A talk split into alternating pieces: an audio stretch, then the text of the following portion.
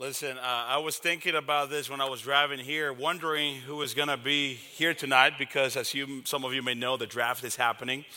And so I was, I was thinking in my head, you know, if they show up to the church, those are remarkable men. Like, you, you know, they chose to be at the church instead of watching the draft. And then I remember as well, you know, the majority of you are Browns fans, so you know your place. You know that you're not missing out much by being watching the draft. The history will still remain the same, unfortunately. Uh, I know, I know. I, I, am a Browns fan. Surprisingly, I, you know, I, I had a clean slate of pick. I could pick any team, and for some reason, I chose the Browns. I could have picked any team when I moved here to the U.S., but you know, that's why I'm a Yankees fan, uh, the team of the Lord. Uh, but let's take a moment and pray as we discuss today uh, the, the type of man that God makes. All right.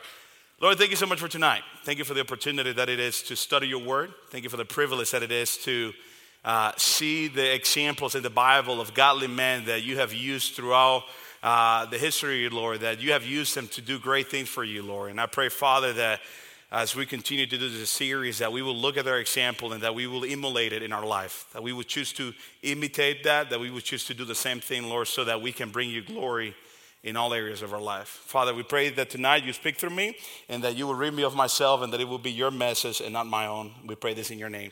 Amen. So, throughout history, there are things that have been invented, things that you and I will come across, things that you and I would uh, interact with, or that we will witness, or that we would see that either at first it will be of an impact, or maybe throughout our life we would come across the same thing over and over. So they lose that effect of like awesomeness, or it loses that effect of like being in shock because we get accustomed to that. And many of those things, uh, if you're anything like me, you probably don't ever stop to wonder, man, I wonder how they were created.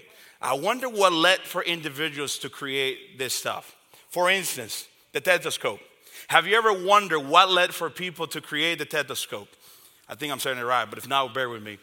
The idea, of like, how will someone, like, how, what led for someone to create something like this? Well, history will say that in the early 1800s, there was a French doctor that had an opportunity with a patient to that was a female young patient that he was going to give her an assessment of her health. Well at the time the way that doctors would deal with uh, or the, the, the, way that doctors will navigate the waters of assessment is that they will grab their fingers and they will tap on the patient's chest and as you could imagine, that created some level of discomfort and awkwardness, especially more back then when th- people were more reserved than what we see today. And so, this doctor, to save himself some embarrassment and to save the, the patient, this young female patient, from going from that, he, create, he grabbed a piece of sheet, of sheet, he rolled it up, he did one of these things, and then he put it on her chest, kind of like this. And that's how history said that he, it was invented. So, it was in around 18. 16 that the first stethoscope was invented, made out of wood too. And then you have a t shirt. Have you ever wondered what led for the t shirt to being built or to being made? It was in the early 1900s that back then men would only wear one type of material uh, when it came to their undergarments. It was a, shirt that had buttons. Now, today it may not mean much, but back then it was a significant problem if you were a single individual. Because as you can imagine, a button, if you're not careful, you will lose it. And if you were single back then, uh, chances were that you did not know how to sew, that's how to sew something. So if you don't have a mother, if you didn't have a wife, if you didn't have a sister, you were left by yourself without a t-shirt or without a shirt. You had a, tr- a trouble. So this company, uh, which I believe the name of the company, so I don't butcher, is the name of the company was the Cooper Underwear Company. They ran this ad where they were advertising this brand new invent, invent, invent that they were advertising a t-shirt, a shirt that did not require a button, that it should be worn by every single man. And as you could imagine, it was a hit because now if you were single, you no longer had to be single. You found the solution of singleness by wearing that shirt. Not really, you still were single, but now you didn't have to deal with buttons. It was fixed. And so you see that things that we wear, and I mean, I see some of you even wearing a t shirt tonight, that is something that we wear on regular basis, but we don't ever stop and wonder, man, how did that get invented? What led for somebody to invent something like this? Your shoes, your cars, your keys, uh, your glasses. What led for individuals to build those things? But you will find that all of the great inventions in life, the things that you and I come across with, they have an origin story, they have a background. something happened that led for individuals of a group of people to come together and to invent or to come to, to find a solution or to do something. And a lot of those things carries the idea of a word called burden. A burden, and just so that we all are on the same way, are on the same level, a burden, well, they're gonna define it like this an intellectual or emotional weight caused by something worrisome that needs to be dealt with. This idea of a burden that carries the idea of not only rationality, not only what you're thinking, not only what you understand is right or wrong, but also the emotions that comes with it. That passion from within, that necessity for you to do something because you observe that something has happened that shouldn't have happened. And so you find yourself in a position where you need to do something about it. At least that's the idea. A burden is an intellectual and emotional weight caused by something that worrisome, that is concerning, that needs to be dealt with uh, in, in, in history. And so, the thing about burden from the get go is something that I personally am very passionate about. And one of the reasons why is because I feel like as, as church, as believers, we don't really talk about it we don't really talk about the idea of burden and yet if you go in the bible it is throughout the old and the new testament you see the importance of burden. How it's something that god will utilize to move people into action. How great names like david as he was in his minding his own business and he hears the story of a, of a soldier that is standing in front of the holy army and that is, com, is, profan, is profaning the name using the name of god in vain that is saying profanities that he's making fun of this holy nation and he sends this burden this intellectual yet emotional burden to do something about, it, about this and to step up and in a lesser way, or maybe not in a lesser way, but in a, in, a, different way, you have in the New Testament Paul, how he's ministering to this group of believers that were not Jews in, in nature, that they were just, they just heard the good news of the gospel and they have made decision to follow Jesus. And then out of nowhere, you have the apostle Peter, the great leader who gets to spend time with them, but then out of nowhere, they see a group of Jews that start coming, and now Peter segregate himself from the Gentile or from the non-Jewish, and he's having an enmity with them.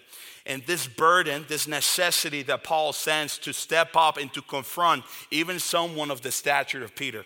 So you see throughout the Bible and throughout history, you see that there is movement, that there is things that have happened because men and women have felt the urge to step up. They see the necessity, they sense the call of God, the burden, this intellectual yet emotional decision to do something that, uh, about something that is worrisome. And as men who have been called, but also designed to be the leaders at home, at, at school, at our works, at our church, we have to take this idea of burden, of burden serious. It's not something that we can push on the side, ignore. It's something that we should be serious about. And so tonight we're going to look at the example of Nehemiah. I think that Nehemiah shows a great example of a man that chooses to follow that burden, that he was he had all the rights or all the position to ignore it, and yet you see in him a man that was willing to give everything up, to follow this steering within his heart, to do something for the glory of God. And so if you have your Bibles, and also it's going to be on the screen, we're going to be in Nehemiah chapter 1. And we're just going to go read through Nehemiah, the whole chapter 1 starts like this The words of Nehemiah, the son of Hacaliah. Now it happened in the month of Chislev, in the 20th year, as I was in Susa, the citadel, that Hanani, one of my brothers, came with certain men from Judah. And I asked them concerning the Jews who escaped, who had survived the exile, and concerning Jerusalem. And they said to me, the remnant there in the province who had survived the exile in the great trouble is in great trouble and shame. The wall of Jerusalem is broken down and its gates are destroyed by fire. So, before we continue, just a little bit of a context. The nation of Israel, this great nation of God, if you were to look back old in, the, in, in, older passages of the Bible, they had a promise that God gave him. If you obey me, I will bless you. But if you disobey me, I'm going to give you into other nations. And if you are, have any recollection of the Old Testament, you will know that time after, after time, this is what happened to the nation of Israel. This great nation that got divided into two, that later on were oppressed by the Assyrians and the Babylonians. And part of this oppression was that they were not allowed to be part into Jerusalem, which was this holy city, a place of worship. This is where their temple was. And so now that the Babylonians were not longer in the picture, they had an opportunity to start going back to Jerusalem. And so Nehemiah hears this feedback from his brother. And the feedback that he hears is troublesome. It's not a good news. As we will read, we'll read it again. He, he read this. They came, they came back to him, and this is what he says: The remnant there in the province who has survived the exile is in great trouble and shame. The wall of Jerusalem is broken down, and its gates are destroyed by fire. If you were Nehemiah and you saw your brother coming, you probably were excited. You mean to tell me that you just came from Jerusalem? The holy nation, that now you had access to go there and you come back and you're probably excited to hear what he has to say. And the news that he gave him, it's not the one that he would have expected. That what was great one time is not longer great. That things have fell into shambles. And so we will see in the next verse his reaction to it. As soon as I heard these words, I sat down and wept and mourned for days. And I continued fasting and praying before the God of heaven. And I said, O Lord God of heaven, the great and awesome God who keeps covenant and steadfast love with those who love him and keep his commandments, let your ear be attentive and your eyes open to hear the prayer of your servant that I now pray before you day and night for the people of Israel, your servants, confessing the, sin, the sins of the people of Israel, which we have sinned against you. Even I in my father's house have sinned. We have acted very corruptly against you and have not kept the commandments, the statutes, and the rules that you have commanded and uh, commanded your servant Moses.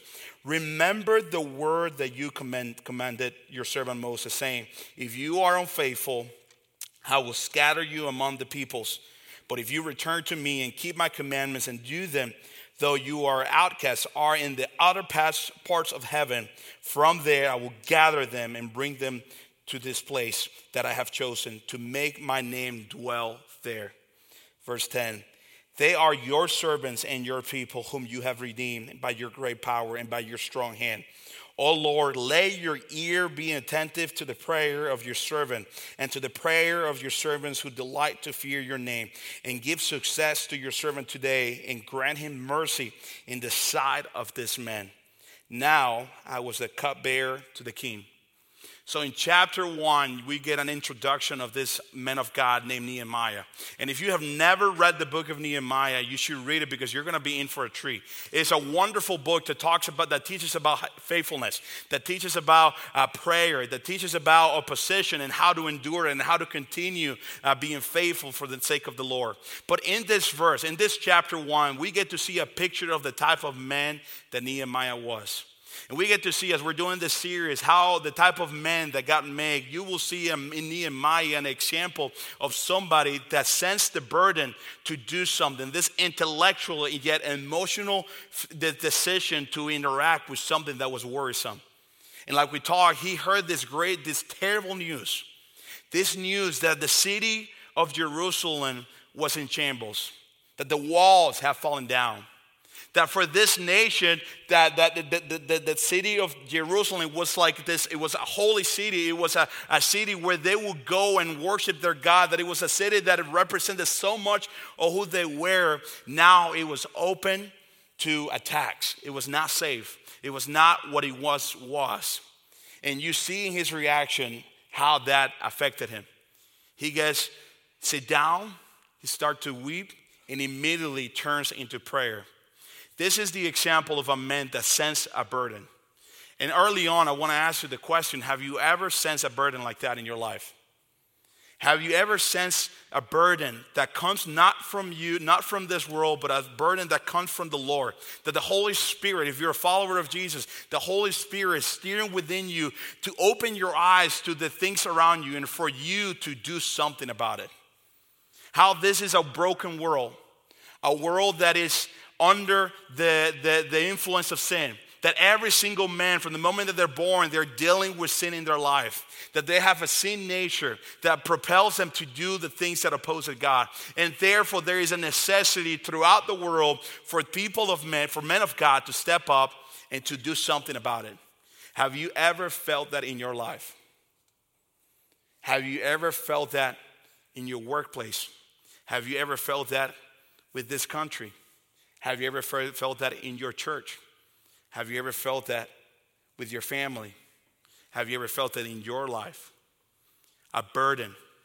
You see, when a burden comes from the Lord, it will turn into a passionate call to do something for His glory.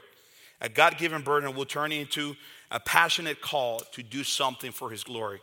You see, everything, when you see men and women and believers in general, as they start to follow the Lord, as they're doing things for the Lord, it starts with a burden, a necessity to step up.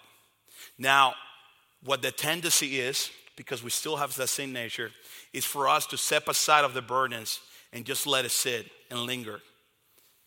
But if you allowed, if we allow that burden to dictate us and we allow that, that burden to drive us into action, it will not longer be a burden. It will be a call from God for you and I to do something for His glory. In the book of Nehemiah, you will, if you were to read it, you will find how this man felt that burden to do something about this wall. And for the first one to seven, chapter seven, from chapter one to chapter seven, you see him dealing with people and dealing with, with, the, with this burden of building a wall so that the nation of Israel or that the city of Jerusalem can be protected and that it can be a place of worship, that people can come and exalt the name of God. And he felt that burden to be able to do so. And in chapter one, you see his heart you see that as he's pleading to God, he's praying and as he's weeping, as he's overwhelmed by the emotions of the terrible news that he heard, he's pleading to God. And he said, God, the one that the promise that you gave to Moses that if we were to oppose you as a nation, you will deal and you will scatter us throughout the world. Guess what? You're right. We did that. We have done that as a nation. We have sinned against you. We have done everything that opposes you as a nation. And what we got, we totally deserve. Even I and my father's house have sinned against you. But then he turns into a plea. And he turns into a plea where he's asking, but that same promise that you gave that even if we were to, if we were to become faithful, even if we were scattered throughout heaven, you will bring us back and you will make your name dwell. And you will see throughout the rest of the book of, of, of Nehemiah how that promise, that commitment, that plea that he had with God will drive him into action. In chapter 2, Nehemiah, oh, chapter 1 ends with that little note, and he was a cupbearer. And in chapter 2, we're told how he proceeds to enter the realm of the king.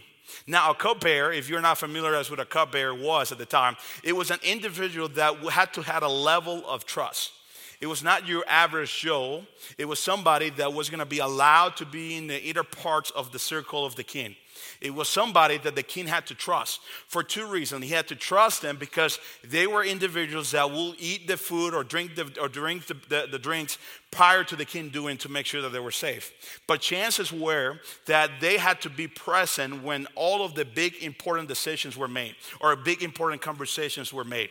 Therefore, whoever was in a position of cupbearer, they had to be trustworthy individuals. So, Understanding that and understanding that Nehemiah was an exile, that he was not truly by nature an, a Persian, but that he was a Jew. But the fact that he was part of that position, that the fact that, the fact that he had that position was something remarkable. It was a great position in this kingdom. It was something that, that he should have held dear to it. It was something that, she should have, that he would have embraced, that he probably was be proud about it. But notice how quickly he moved from that when he hears the terrible news of what has happened with Jerusalem. That burden exceeded his, his position. That burden exceeded his comfort, comfort, uh, his comfort.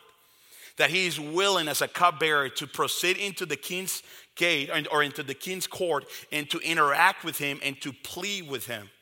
You see, if you were to do, if, if, you can, if you've done a research, you will know this that the, key, the cupbearer was somebody that could not be by any means have any level of sadness in his face. That they had to not only that they had to make sure that they were joyful, even if they didn't feel joyful. That if they were to influence the mood of the king in any negative way, they would be doomed to death. They would be doomed to pen, uh, the penalty of death. And yet, you see in him that despite that he is so overwhelmed by the emotions of the, this news that he proceeds to go to the king. And if you were to read in chapter 2, he will say, Then I was very afraid. Or let me take a, a verse, a verse 2. Verse 1 In the month of Nisan, in the 20th year of the king Xerxes, when wine was before him, I took up the wine and gave it to the king. Now I had not been sad in his presence. He makes it unknown to let, you, let us know, as the readers, that he had not been sad in the presence of the king before. But this time, it was different. This time, he was dealing with the burden of what was happening in Jerusalem. And the king said to me, Why is your face sad, seeing you are not sick? Why is it that you have this face? You're not even sick. Like, why are you the way that you're looking at? This is nothing but sadness of your heart.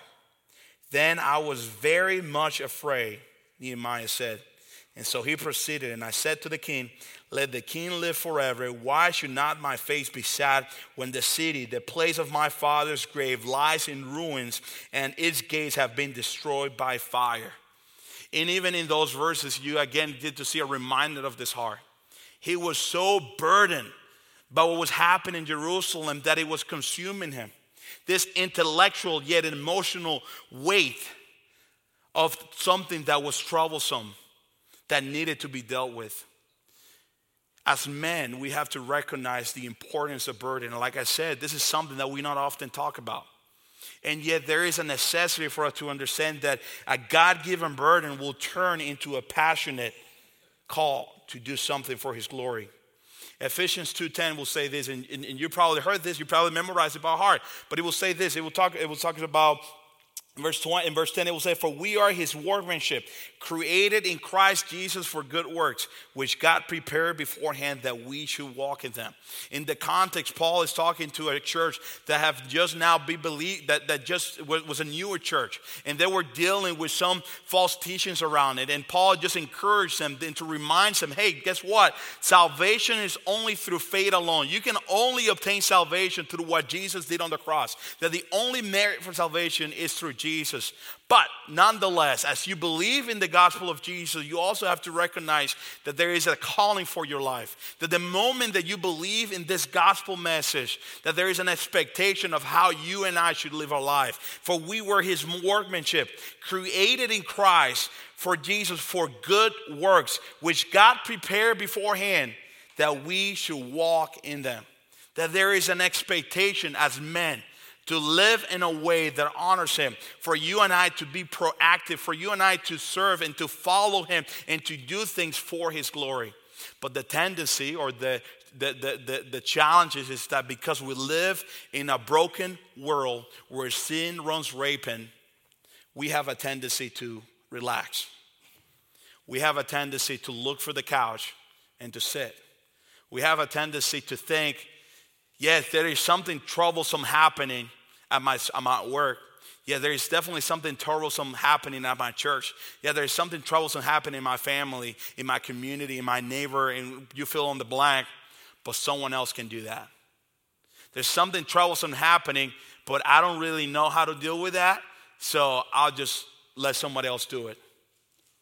That that steering within your heart that captivates your intellect, but also your emotions to move into action, we are so quick to dim it down that if it was a candle that was ignited within us, we're so quick to put it down. And think about what this world will be like if men and women of God would ignore the calling to do something for His glory. As a Dominican boy, I'm a, I'm a byproduct of missionaries from the American country, from the, the US, that were willing to follow that burden to go to a different country to share the news of the gospel. If those men and women that decided to do that would have said no, I probably wouldn't be here today. If Pastor Bush and the elders back in 1995 would have not chosen to start a church here in Akron, Springfield area, Maranatha wouldn't have been here. And you see how, even in our church example, how there is ministry and people from this church, and maybe you're here tonight that you're part of something, that you have seen and you have sensed the necessity to step up. Maybe you see the way that our culture is dealing with the unborn, and you have felt this necessity to do something about it. And so you may have created a ministry, or you may have protested, or you may have done X, Y, and Z, but you have followed that burden. But imagine what this world would be like if men and women who sense the leading of the Lord to do something, if they were to say no to that if they were to just sit on the couch and let somebody else to do it. Think about all the countries of the world that would have not heard the message of the gospel if the man and woman would have chosen not to follow. Think about all the inmates. Think about all those that have made poor decisions. Think about those that are struggling if there wouldn't have been men and women that would be willing to step up and minister to them. Think about the next generation, the youth of our country that you know and I know is not headed in a good direction. That we know that evil is, pre- it seems like it's prevailing, even though we know that at the end it's to die, it's to it's gonna lose, or it, it actually has already lost in the cross with Jesus. But even now, it gives us the illusion that it's at work and that it's winning. And yet, imagine what this world will be if us, the older generation, will not step up to teach and to lead and to minister to the ne- next generation. Where would our country be? Where would our world be? And you see that this idea of a burden is one that we should never ignore.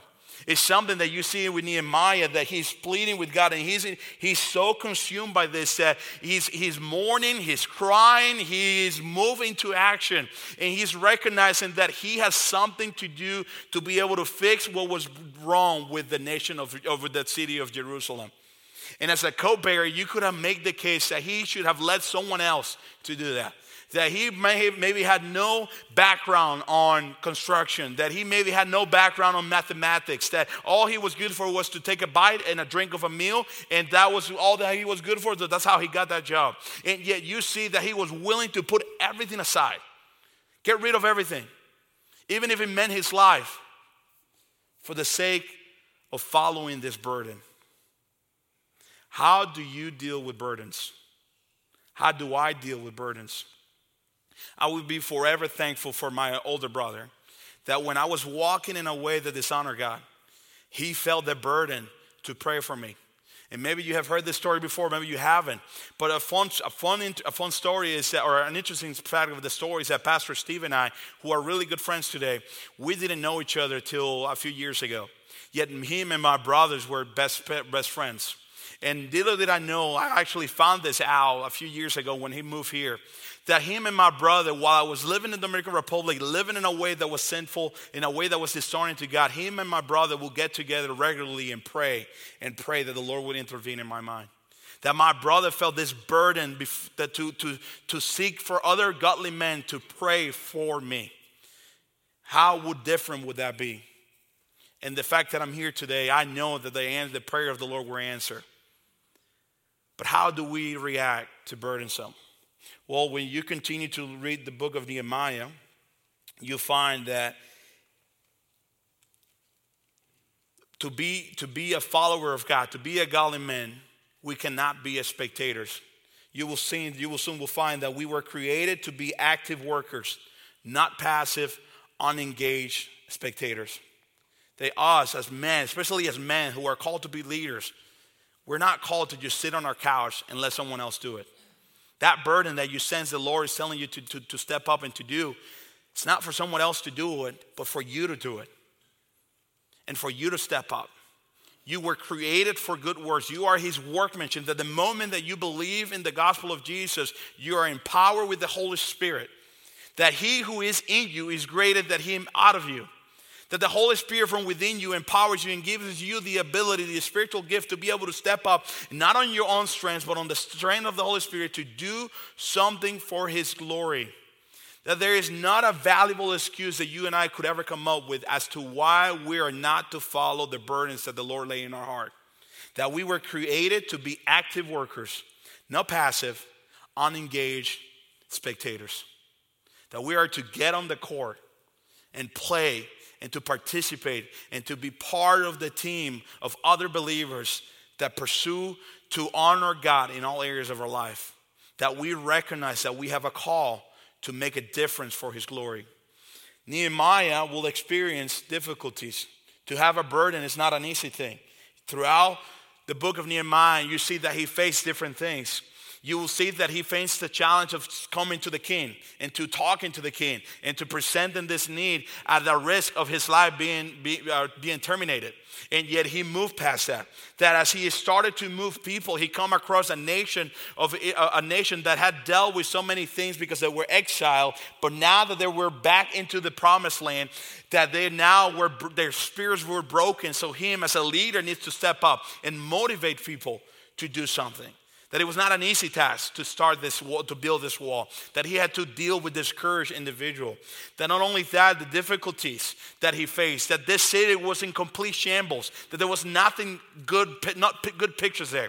And now he had to move people and move himself into action, into collecting whatever needed to be collected, into gathering people to be able to do what was required to do to build the wall so that Jerusalem could be safe like it was meant to be at that time the opposition, that he had group of individuals, the enemies that heard that the nation of Israel was building a wall again, and how they were trying to oppose that, how they were trying to get in the way of this happening, that they came in the form of a friend, but in reality they were trying to delay the work. And Nehemiah had to deal with opposition. Not only that, he had to deal with the people that once they started get, seeing things going, they were more caught up on what, the, on what the wall and the temple used to look like than what God was doing in that moment. But again, not only that, he dealt with those that lost the focus.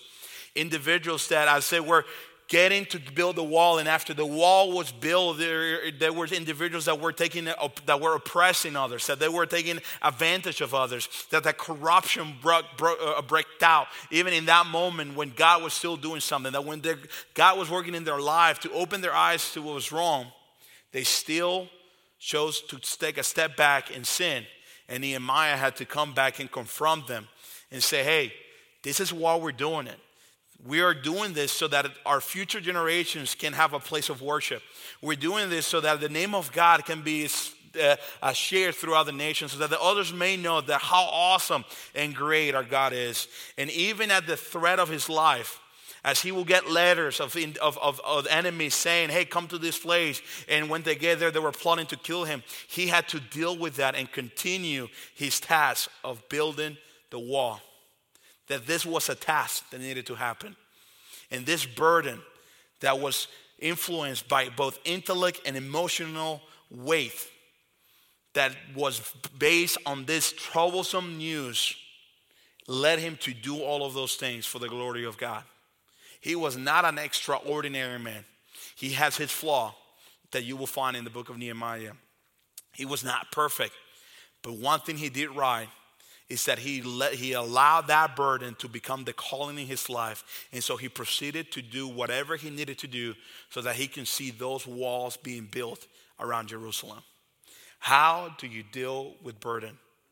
In a few in a minute, I'm going to give you guys an opportunity to discuss. I'm going to give you about 10, 15 minutes to discuss four questions but as you're looking at this four questions that seems somewhat generic, my ask is that you will just focus specifically to things that relate to the Lord. That when, I, when I'm asking what is wrong with America, this is not an opportunity to get politi- politi- political, although may, that may be a concern of yours.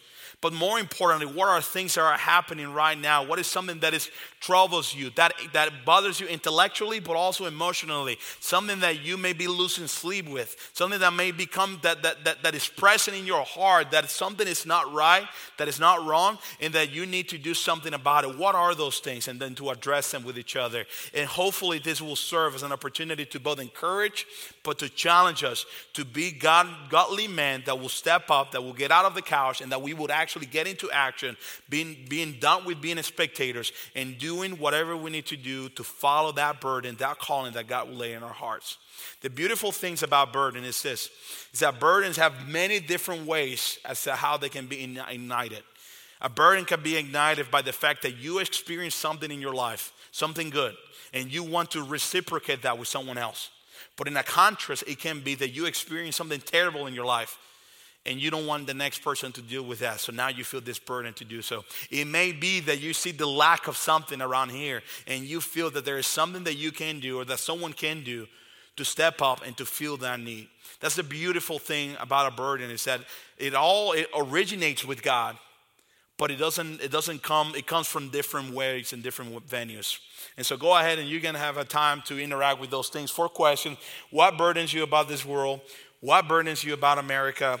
What burdens you about the church? And what are you doing about it? You guys can go ahead and do that.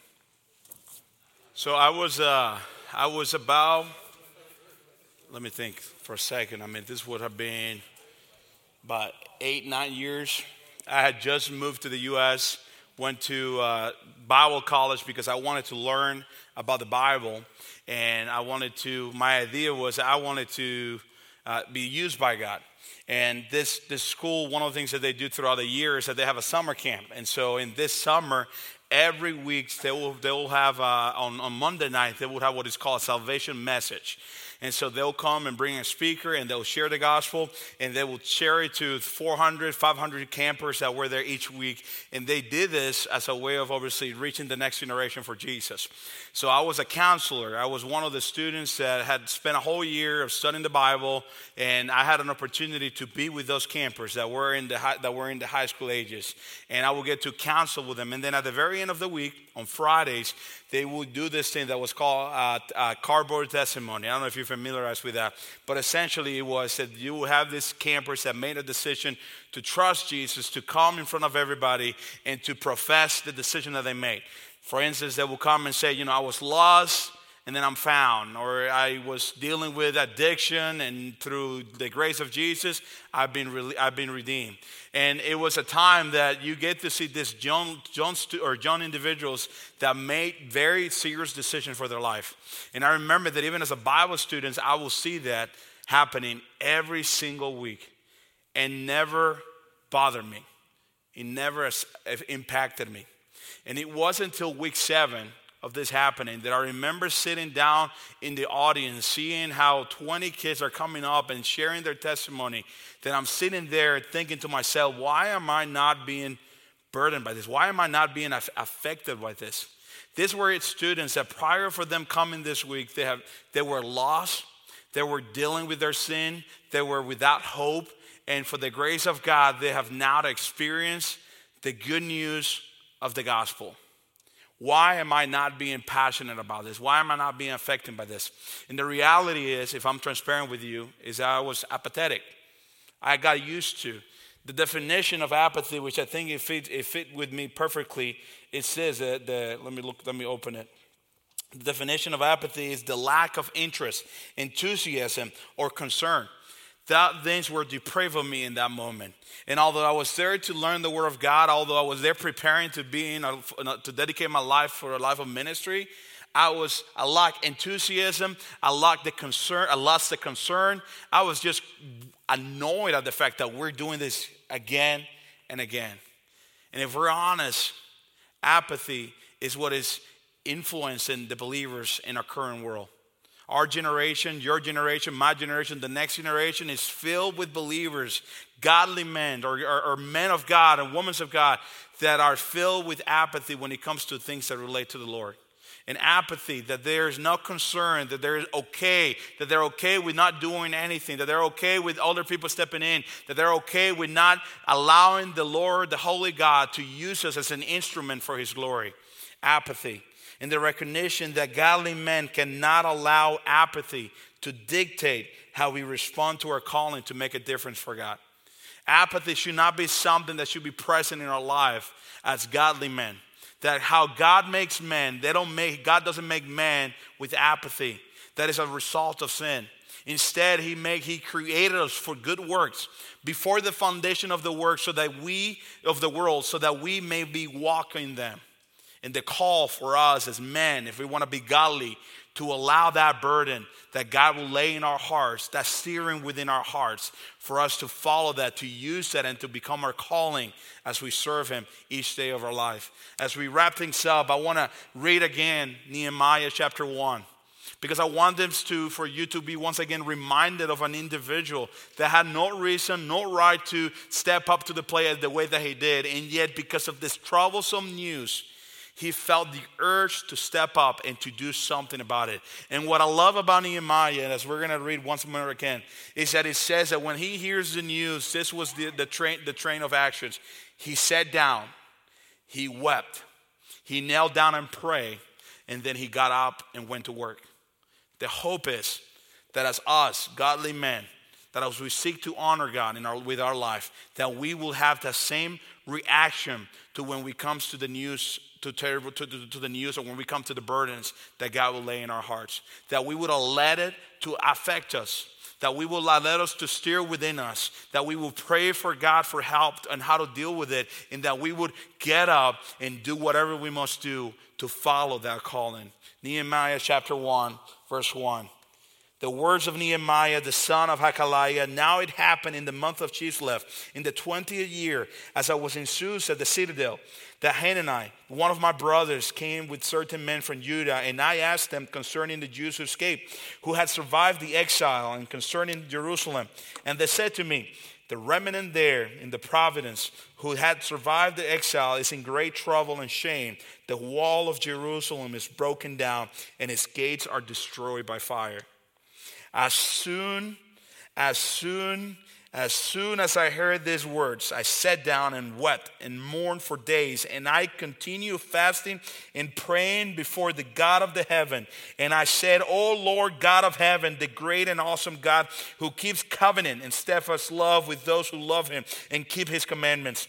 Let your ear be attentive and your eyes open to hear the prayer of your servant that I now pray before you day and night for the people of Israel, your servants confessing the sins of the people of Israel, which we have sinned against you. Even I and my father's house have sinned. We acted very corruptly against you and have not kept the commandments, the statutes, the rules that you commanded your servant Moses. Remember the words that you commanded your servant Moses, saying, If you are unfaithful, I will scatter you among the peoples. But if you return to me and keep my commandments and do them, though your outcasts are in the othermost parts of the heavens, from there I will gather them and bring them to the place that I have chosen to make my name dwell there. They are your servants and your people, whom you have redeemed by your great power and by your strong hand.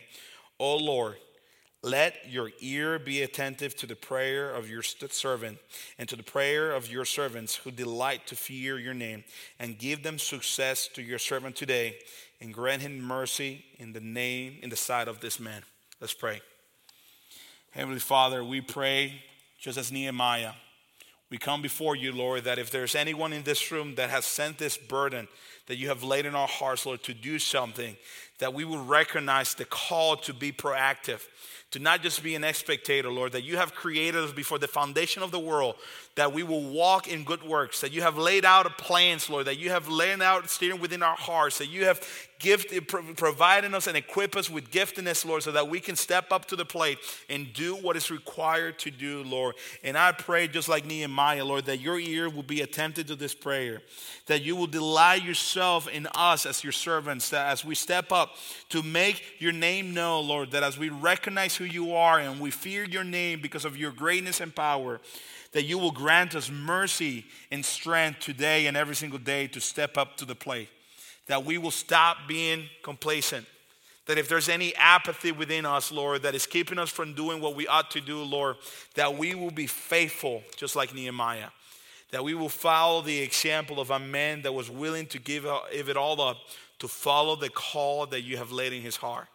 Father, I pray that whatever that burden is in this room, whether it relates to the world, whether it relates to this country, whether it relates to this church or their family, or their life, whatever that burden may be, Lord, I pray that we will be faithful to follow true and to allow it to become a calling in our life to serve you. We pray that you will continue to strengthen us, to gift us with your Holy Spirit, Lord, to allow to do the things that we need to do for your glory. We pray, pray this in your name. Amen.